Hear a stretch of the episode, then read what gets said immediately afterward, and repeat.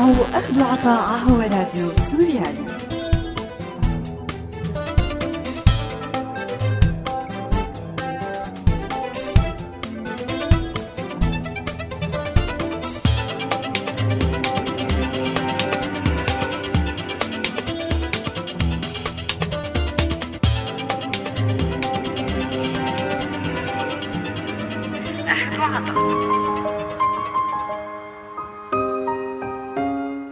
أعزائي المستمعين، أهلا وسهلا فيكم، برحب فيكم. أنا مايا بحلقة جديدة من برنامج أخد وعطا على هوا راديو سوريالي.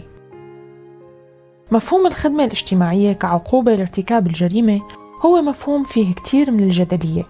من جهة أثبتت كتير من الدراسات الاجتماعية والأبحاث النفسية على السجناء والمحكومين أنه تجربة السجن والإشغال الشاقة التقليدية وبنسبة كبيرة ما عملت منهم أشخاص أفضل، وتخرجوا من السجن في حال إطلاق سراحهم أشخاص حاقدين على المجتمع، مهدوري الذات، وكتار منهم بيعودوا ارتكاب الخطأ أو الجرم اللي بيرجعهم على السجن مرة تانية.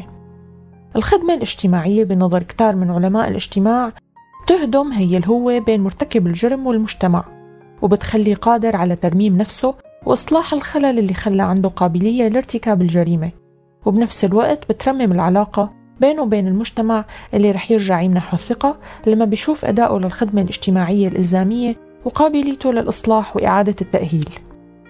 من ناحية تانية كمان كتار بيشوفوا أنه الخدمة الاجتماعية هي فكرة رومانسية غير قابلة للتطبيق مع مجرمين مريضين نفسياً وعندهم تعطش للأذى والإجرام ما له علاقة بحقيقة الأمر، بخلل بسيط بالمنظومة الأخلاقية عند الفرد بينحل أو بيتصلح بتدخل سلوكي مثل الخدمة الاجتماعية الإلزامية. من الصعب أيضاً أنه تقنع أهالي الضحايا بأنه الخدمة الاجتماعية هي عقوبة كافية للقاتل أو المغتصب أو الخاطف، خاصة مع مجتمع بشجع على فكرة القصاص والانتقام للضحية.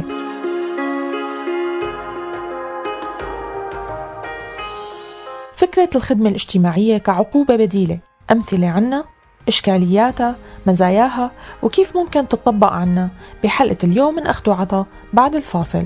خليكن معنا.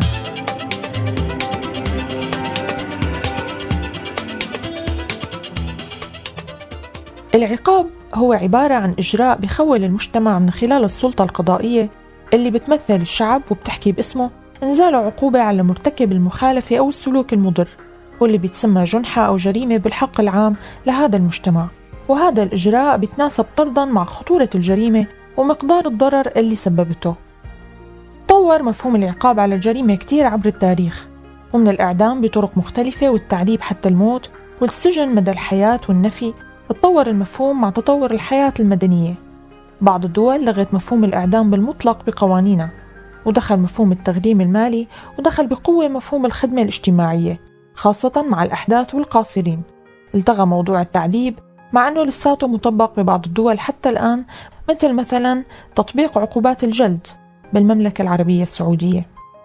لكن وزارة العدل بالمملكة العربية السعودية كانت عم تدرس أيضا موضوع تنفيذ عقوبات الخدمة الاجتماعية كعقوبات بديلة عن عقوبة حجز الحرية بالجرائم اللي بتستوجب السجن مثل السرقة وشرب الخمر حسب قوانين المملكة.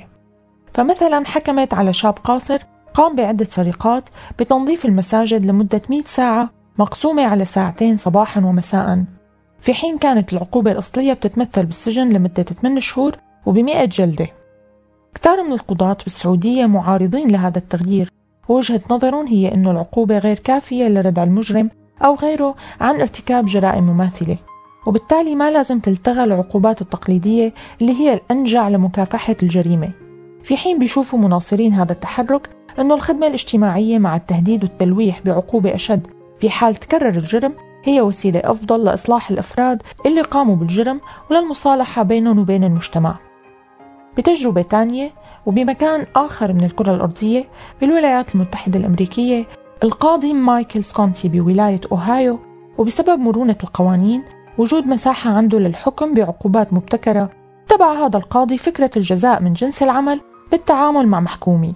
من الأحكام اللي أطلقها مثلا الحكم على 7 شباب قطعوا أشجار عامة وباعوها كحطب بزرع 70 شجرة، وعلى شخص سكران حط القطة تبعه بفرن بإطعام القطط بحديقة بنسلفانيا ل2 شهور كاملين، وعلى مراهق ضرب شخص مسن بخدمة دار مسنين ل2 شهور كاملين.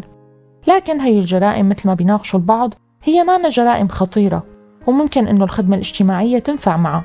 لكن هل ممكن إنه الخدمة الاجتماعية تمنع القاتل أو المغتصب أو المعذب أو الخاطف أو المهرب أو تاجر البشر عن جريمته؟ وين حدود الخدمة الاجتماعية؟ فاصل ومنرجع.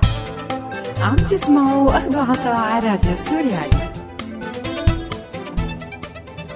من عدة عقود وبأوقات متفاوتة بالعالم بلش التعامل مع الأحداث من مرتكبي الجرائم يكون مختلف عن التعامل مع البالغين، من مبدأ أنه الأحداث ممكن أنه يكون في أمل من إصلاحهم قد ما كان الجرم المرتكبينه خطير، خاصة وأنه حكمهم على الأمور بينقصوا النضج والمحاكمة العقلانية والأخلاقية المتكاملة.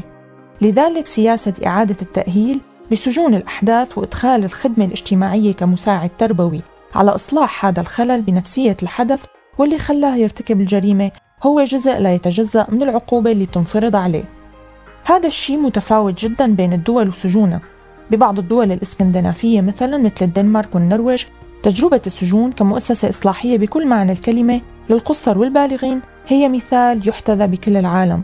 وبأغلب دول العالم الثالث الدخول على السجن بالنسبة لقاصر بيعرضه للأذى والمعاملة السيئة، وبيخرجه بكثير من الأحيان مجرم محترف بيعاود ارتكاب الجرم مرة تانية بأقرب فرصة.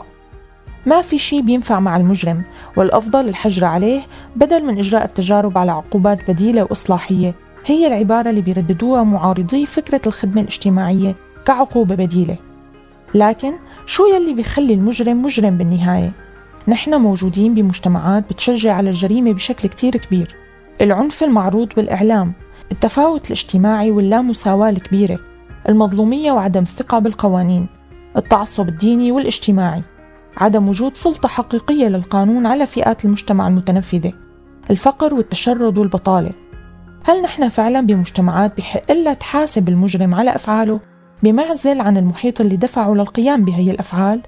وين مسؤولية الدولة والمجتمع اللي دفعوا المجرم ليصير مجرم؟ هل من العدالة إنه نحاسب المجرم على قيامه بالجرم وكأنه كان عايش بالمدينة الفاضلة؟ الحقيقة إنه عملية الإصلاح ومكافحة الجريمة ما إنها مرتبطة بالمجرم وحده بس، وإنما مرتبطة بالظروف الموضوعية اللي بتساعده على الابتعاد عن الجريمة. بأغلب الحالات ما في مجرم بالعالم ما بيقوم بتبرير الجريمة لنفسه، وغالباً هذا التبرير قائم على تقصير المجتمع معه وعلى عدم قدرته على نيل حقوقه، وبالتالي تحميل مسؤولية الجريمة للمجرم وحده ما رح تؤدي لإيجاد حل حقيقي لهي المشكلة. فاصل ومنرجع.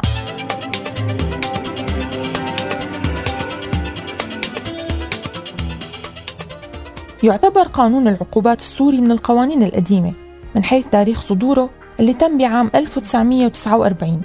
بعام 1953 تم إلغاء عدة مواد من القانون المتعلقة بالجرائم المرتكبة من قبل الأحداث وإصدار قانون خاص فيهم، بالإضافة لتعديلات أخرى طالت بعض مواد القانون والمتعلقة بجرائم الشرف وإشراك الأطفال بالأعمال القتالية تم إقرار الأخيرة منها بعام 2013.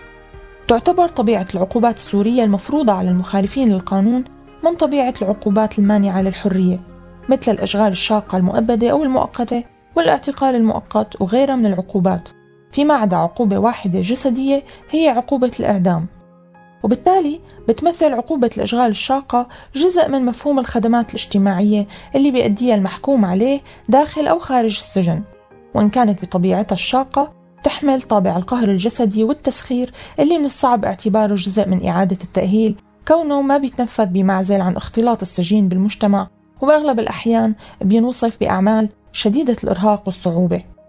ومن المتداول حديثاً أنه قانون العقوبات السورية هو بصدد التعديل الجذري وعلى وشك الإصدار بصيغة جديدة وتقنين مختلف، إلا أنه من الصعب معرفة طبيعة التعديلات اللي رح تطرأ على القانون، خاصة بتزامنه مع الأزمة اللي عم تمر فيها سوريا واللي عم تتمثل بعنف شديد مرتكب من قبل الدولة والمجتمع، بيخلي من الصعب استقلال القضاء وتمكنه من مواكبة التطورات اللي طرأت على فلسفة الجريمة والعقاب بالعصر الحديث.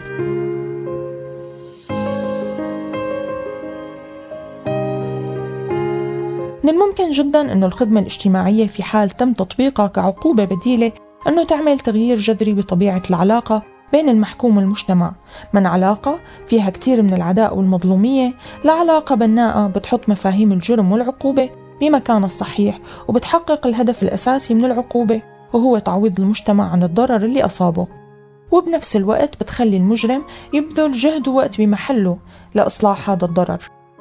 لكن هذا بيتطلب قضاء مستقل هدفه الأساسي المصلحة العامة، وقوانين متطورة مو مبنية على مبدأ القصاص وبتآمن بقدرة الفرد على الإصلاح والتغيير. عالمياً الجريمة بازدياد، من الواضح أن تشديد العقوبات ما عم يلعب دور إلا بزيادة النقمة من الطبقات المهمشة على المجتمعات والقوانين. طالما في دواعي للجريمة، وطالما في فروق طبقية هائلة، وطالما في مشاكل اجتماعية واقتصادية وسياسية ما عم تنحل، فالجريمة رح تضل موجودة. يمكن يكون مفهوم الخدمة الاجتماعية بده وقت كتير طويل ليتطبق بسوريا، لكنه بيوم من الأيام رح يساهم بترسيخ عقد اجتماعي جديد بين المجتمع وأبنائه. بنهاية حلقتنا أصدقائي، أنا بودعكم على أمل ألتقي فيكم الأسبوع الجاي بحلقة جديدة من أخد وعطا. لا تنسوا تتابعونا على موقعنا souriali.com، وأرشيفنا دائما بتلاقوه على الساوند كلاود وولفوا علينا FM. من هون للأسبوع الجاي كونوا بألف ألف خير. إلى اللقاء.